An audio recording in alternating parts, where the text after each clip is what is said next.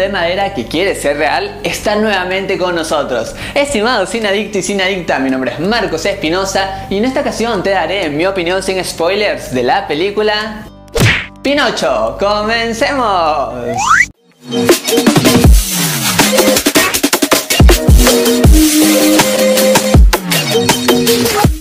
Bienvenidos a todos a su canal Marco de Cine, su canal en donde te contamos qué tal están las películas y series del momento. Ahora sí, sin más que decirte, iniciamos nuestra crítica. Lo primero que te tengo que decir, más bien confesar, es que la verdad no esperaba sorprenderme con esta película porque ya pensaba que lo había visto todo respecto a Pinocho y todas esas películas que hemos visto de Disney que son muy azucaradas, pensé que íbamos a ver algo parecido pero simplemente me equivoqué porque podemos ver muchas más cosas de las cuales no teníamos en cuenta y acá esta historia se nos brinda un mundo donde hay un poco de tiranía e inclusive se logra tocar algo del racismo y algo de drama muy fuerte así es que esta combinación de elementos hacen que esta historia sea entretenida desde el principio hacia el final algo que no me pareció del todo un acierto es la duración de la historia.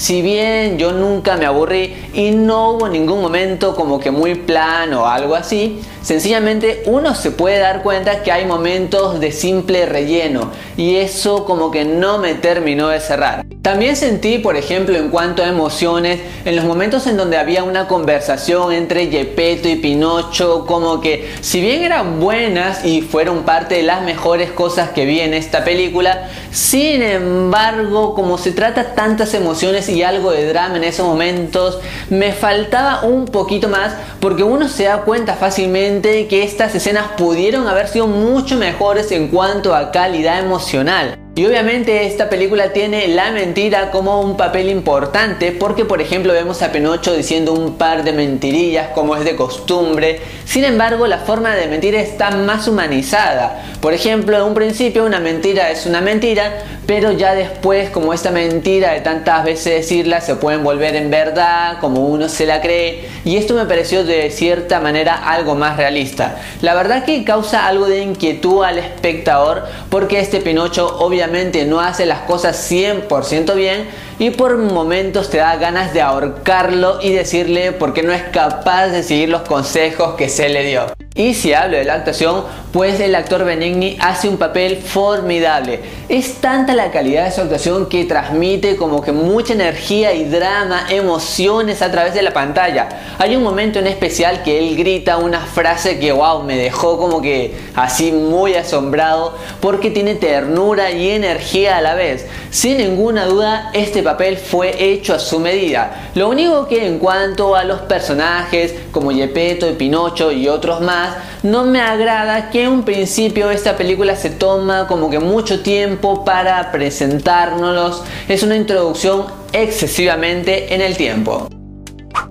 Pinocho es una película que a pesar de no sacarle todo el jugo a sus elementos, es realmente entretenida y muy emocionante. Así que por todo lo mencionado, yo le doy 3 estrellas y medias de 5.